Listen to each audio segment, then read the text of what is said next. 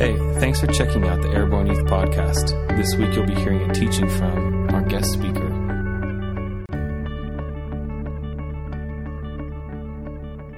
We've been going for it for a long time, huh?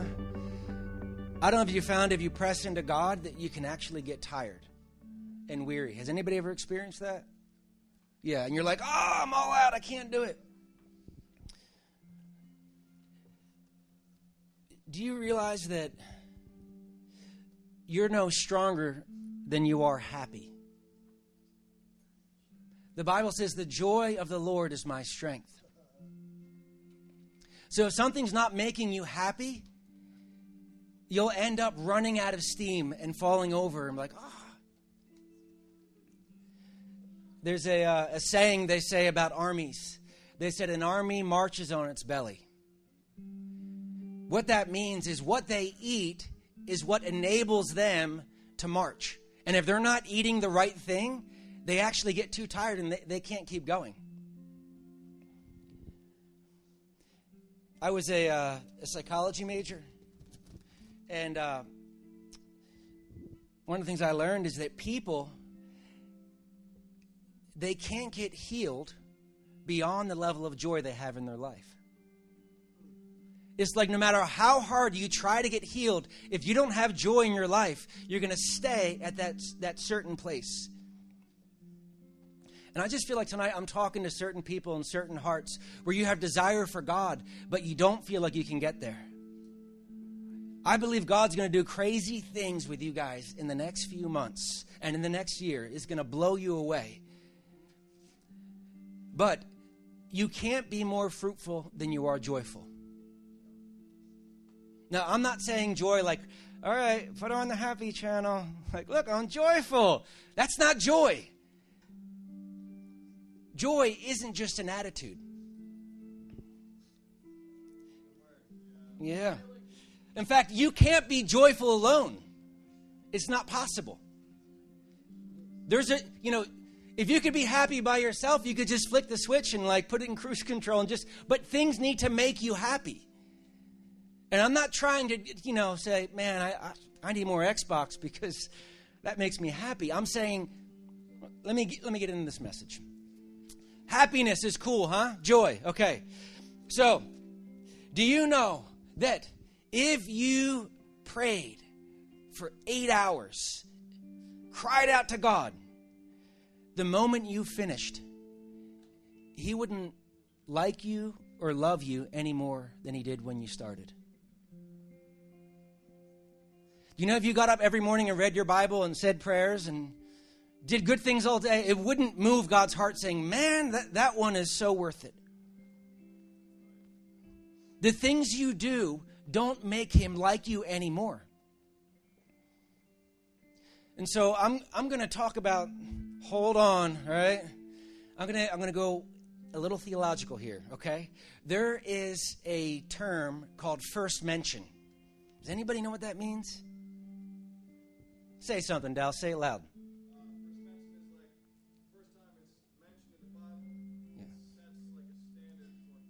Yes.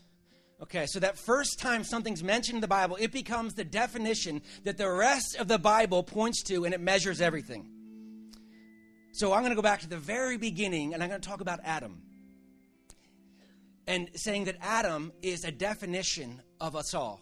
Okay, so Adam, it says God made him out of the dirt. And so he's just, there's a body laying there, and Adam wasn't alive. He was just a body. And then it says that God came and he breathed the breath of life into his nostrils. Now, in order for God to do that, he had to come really close, right in front of his face, and go. And so imagine you're Adam. You didn't exist, you had no consciousness, and all of a sudden, your eyes open up. You don't know what fear is or what it feels like. You don't know what shame is or it feels like. And there's somebody in front of you looking at you with the biggest smile that's possible, saying, Very good. Perfect love is looking at you, saying, I like everything that I see about you.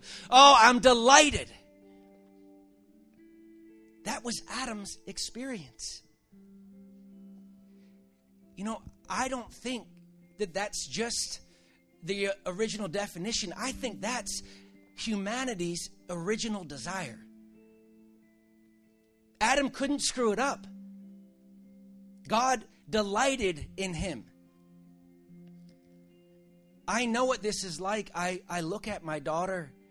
I, I smile so big, I'm afraid I'm going to rip my skin. I'm going to go, Psh, because I'm so happy with who she is. And I feel like my heart's going to explode and I'm going to die. I'm like, no, no heart attack. So Adam had this experience with the face of God. Biggest smile you ever saw. I can't imagine what it made him feel. He probably thought he was awesome and God was awesome and life was awesome.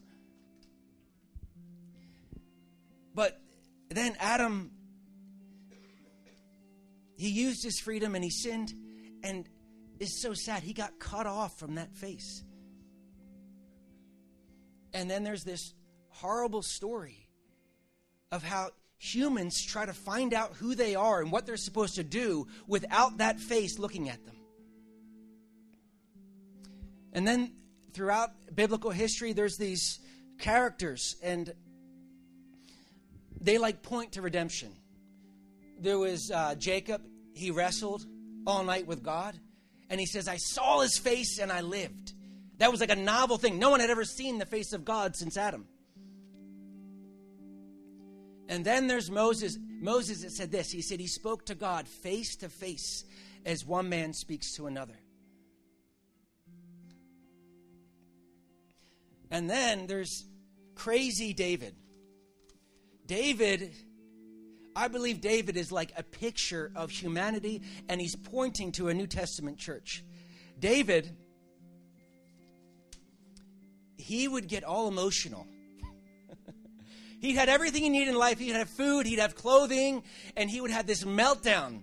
And you know what he say? He says, "Oh God, as a deer pants for water, so I pant for you. How long will it be until I come before your face?"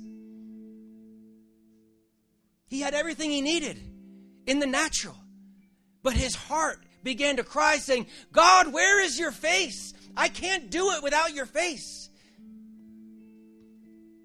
He realized he was more than just a living being. He got in touch with the hunger and thirst that was imparted to Adam the first time God looked at him. It's interesting in, in Psalm 17, David says this. Remember, David, David was a reject. I'm, I'm not saying he was bad, I'm saying his family didn't like him. They didn't want him. When the prophet came to anoint somebody, they said, Well, that's everybody. And they're like, Wait, isn't there one more? They're like, Oh, yeah, there's this guy, David. Don't worry about him. He just takes care of the sheep. His family did not like him. Have you ever been around somebody who's really rejected? Do you know what, what, what, it feels like? They're always saying, Am I good? Do you like me? They'll get stuck in these performance traps. We're trying really hard to get attention. David would have had the strongest issues of all of rejection. But I believe that his encounter with the face of God overcame that rejection completely. To this extent, this is what he says in Psalm 17. He says, Oh God, keep me as the apple of your eye. Do you know what that means? This is what it means. If you get really close to somebody and you look at their pupil, the black part, you'll be able to see the reflection of what they're actually looking at. That's the apple of the eye. David knew that God was looking at him, looking directly at him. Are you in touch with your humanity? In the sense of this, when's the last time you saw the face of God?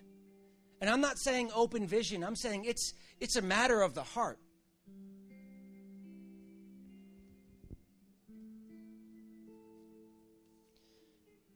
I just I believe that these are all pictures that are pointing not just to the hunger of man, but the plan of God to bring the face of God back to man. Humanity, not man, sorry. Don't want to be sexist.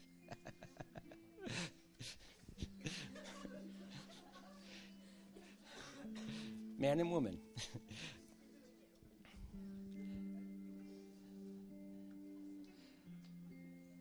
you know, they Moses came and he made the law and he made uh, the tent where they could come and do offerings. And after they did the offering, they had one blessing they were supposed to say. This was there wasn't like 25 blessings and pick one. No, there was a single blessing. This was it. It says, May God bless you and keep you. May he make his face shine upon you and be gracious. And may he lift up his countenance upon you and give peace to you. There wasn't a blessing of, hey, get some money, go, go, feel good. No. The blessing was the face of God shine upon you. Do you know what countenance means? It means expression. It means they were supposed to be able to discern the expression on God's face, and it was supposed to give them peace.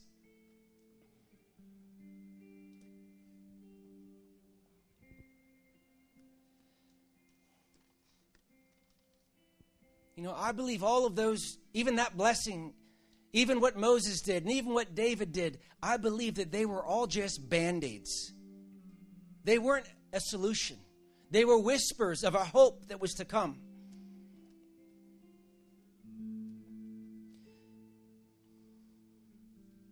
It says in uh, 2 Corinthians chapter 3, listen to this. This is New Testament. And think of Adam.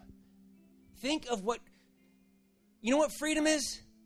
When you feel what God feels when He looks at you. When you see what God sees when He looks at you.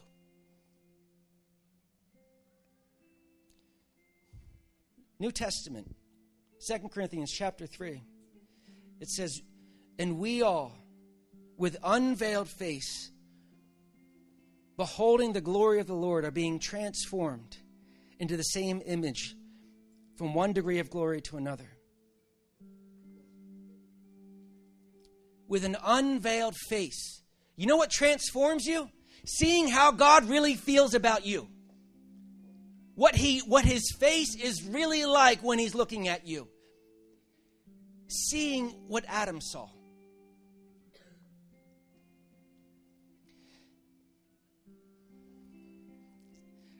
i have my little girl leona remember i told you i was a psychology major and uh, there is a single thing a baby will look for they won't look for anything except for this one thing this is a prophetic picture.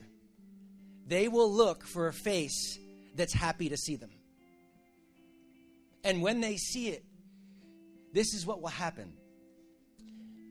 They will get filled with this euphoria, and their arms and their legs will go, Whoa! Because they're overwhelmed with how good it feels to be wanted and liked. And when this happens, it causes their brains to grow. God made them with this innate desire, have somebody look at me and completely like what they see. And if they don't have that, do you know what happens? They don't grow.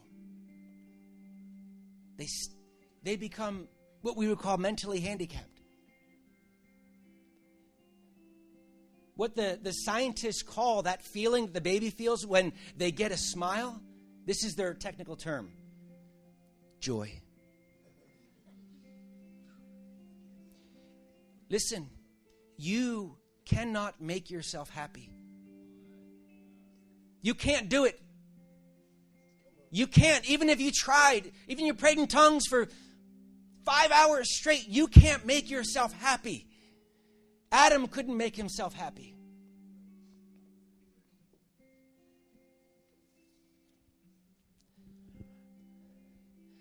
What God felt when he looked at Adam this is the word, and this is the word I want to release to you tonight so you can be happy. Because there isn't any hope outside of this. There honestly isn't. God felt delight I looked up the definition. It says intense satisfaction and pleasure.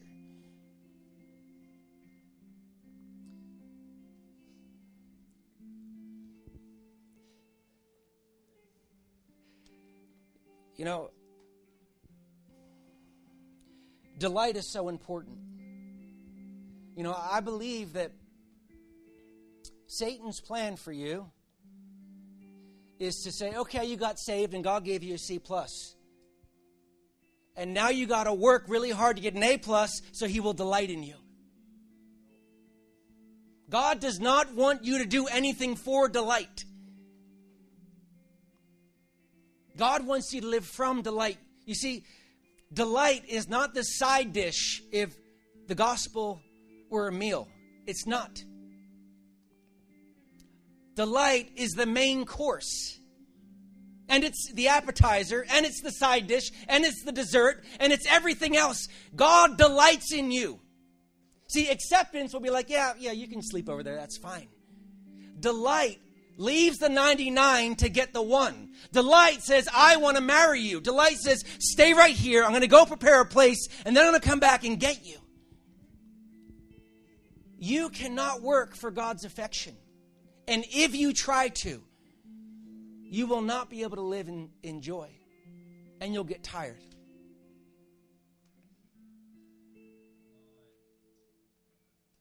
Do you know what his face is right now? Do you know what his countenance is right now at this very moment for you? Do you know what it is, what it was the moment you were born?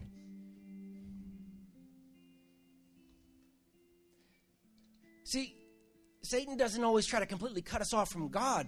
He just tries to make us work for him in the wrong way.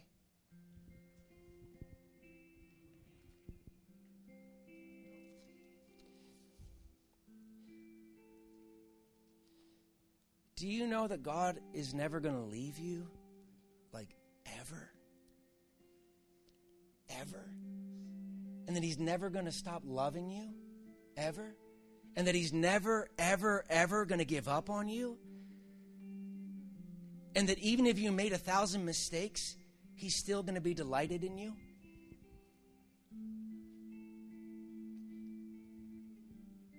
here's the deal, guys. You can't form an identity outside of delight. You can waste years and years feeling okay about yourself, saying, I just do a little more and then I'll be good. Just a little harder and then I'll be good. Identity is formed in delight and delight only. And the moment someone realizes God delights in them, they can begin to be themselves.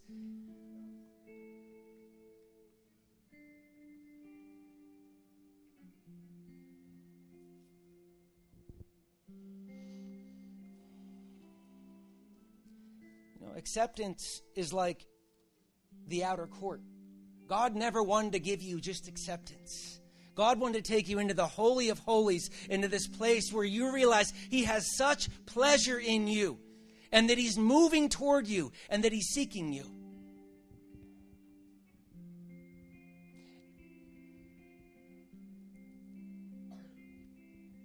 You know, that this is I think it was I forget the guy's name, but he called this is he called the, Jesus the Hound of Heaven because he chases down, because he seeks after, because he finds your scent. And as much as you move towards God, you have to understand that God is moving towards you. And you have to understand how much He's celebrating where you are right now. You realize it's only His acceptance and approval, it's the kindness that leads to repentance. And I just believe He wants His love to pierce right where you are tonight. So you can begin to feel how He feels about you. Nothing else in this world can satisfy you but the very face of God. You were made for Him. You're not your own. You were made to look back into those eyes.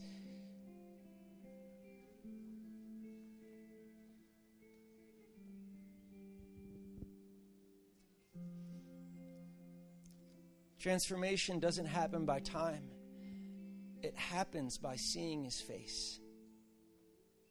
It happens by seeing His face.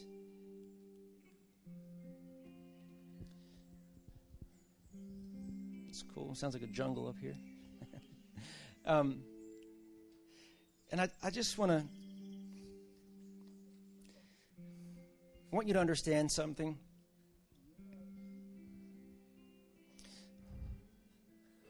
That you can't love God on your on your own. You know that all your love, if it's really love, is recycled. all you are from God's angle are a responder. You're not an initiator. You're an empty vessel that only He can fill.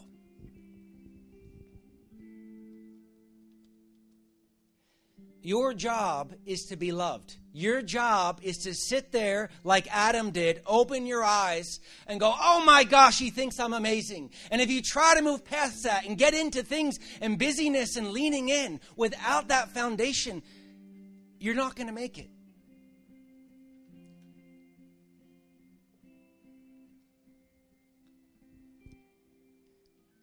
I believe God has incredible things for you guys to do. And I don't think it's like five years away, guys. I think it's soon.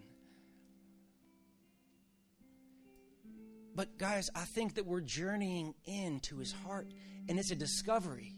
It, it says this in Ephesians it says, Oh, I pray that you'd be strengthened with power so you could understand the height and the depth and the length and the width of the love of God that surpasses knowledge.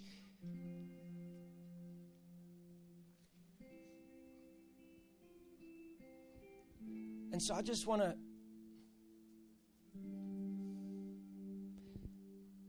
finish with this.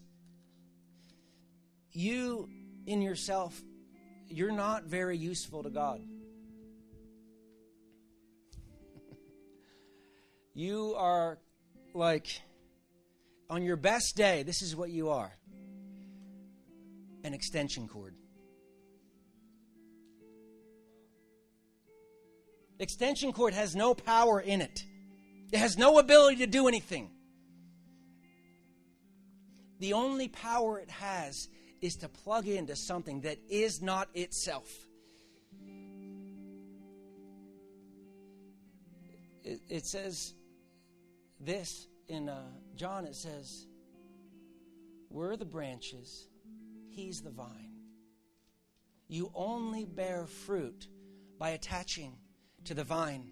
And I'm telling you, that is not a vine of acceptance. That is a vine of delight. Do not downgrade the love of God to say, you're okay with me. No, the love of God completely celebrates who you are. And not when you get your act together and not when you grow up. It's right here and it's right now. And so here's my word for you Let God love you. Let Him love you. You can pray, you can go after Him, but let Him love you. And remember that you only march on your belly, that you can't make yourself happy, that you need to see the face that's looking at you. You know, it says that He's the lifter of our chins. Do you know why He lifts a chin? You know, look back at him. It's about connection, it's about friendship. And I believe what God's going to do is He's going to make a bunch of desperate, emotional people like David that say, God, give me your face. If I don't have your face, I don't want to live. When Moses, he said, he said, I'm not going unless your presence goes the word, it doesn't mean presence. He says, I'm not going unless your face goes.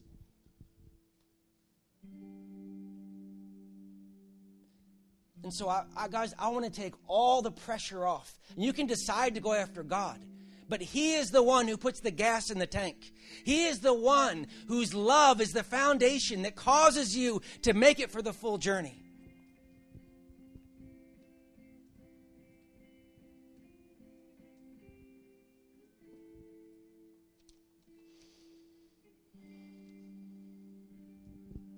This is what we're going to do. Stand up. You're all awesome. You all get an A plus.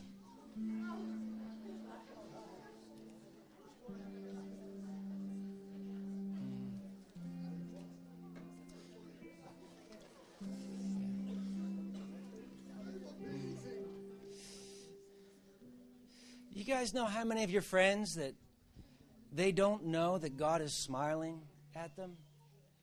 They don't know that God wants to move towards them. Have you guys ever seen Heidi Baker? Okay, she's so strange. She really is. and I really admire and respect her, but every time she sees somebody, she has the biggest smile. You would think like it's her only child, and she walks up, she's like, Oh my gosh, it's you! Guys, receiving the love of God will cause you to recycle it everywhere you go. And it won't be because you're trying to be good, it'll be because you see something that God sees in them. The very smile that was on God's face begins to come on your face, and you see that everything is good and worth loving. So, this is what I'm going to do. Close your eyes. I'm going to pray a prayer just for tonight. Close your eyes, put your hands out, okay?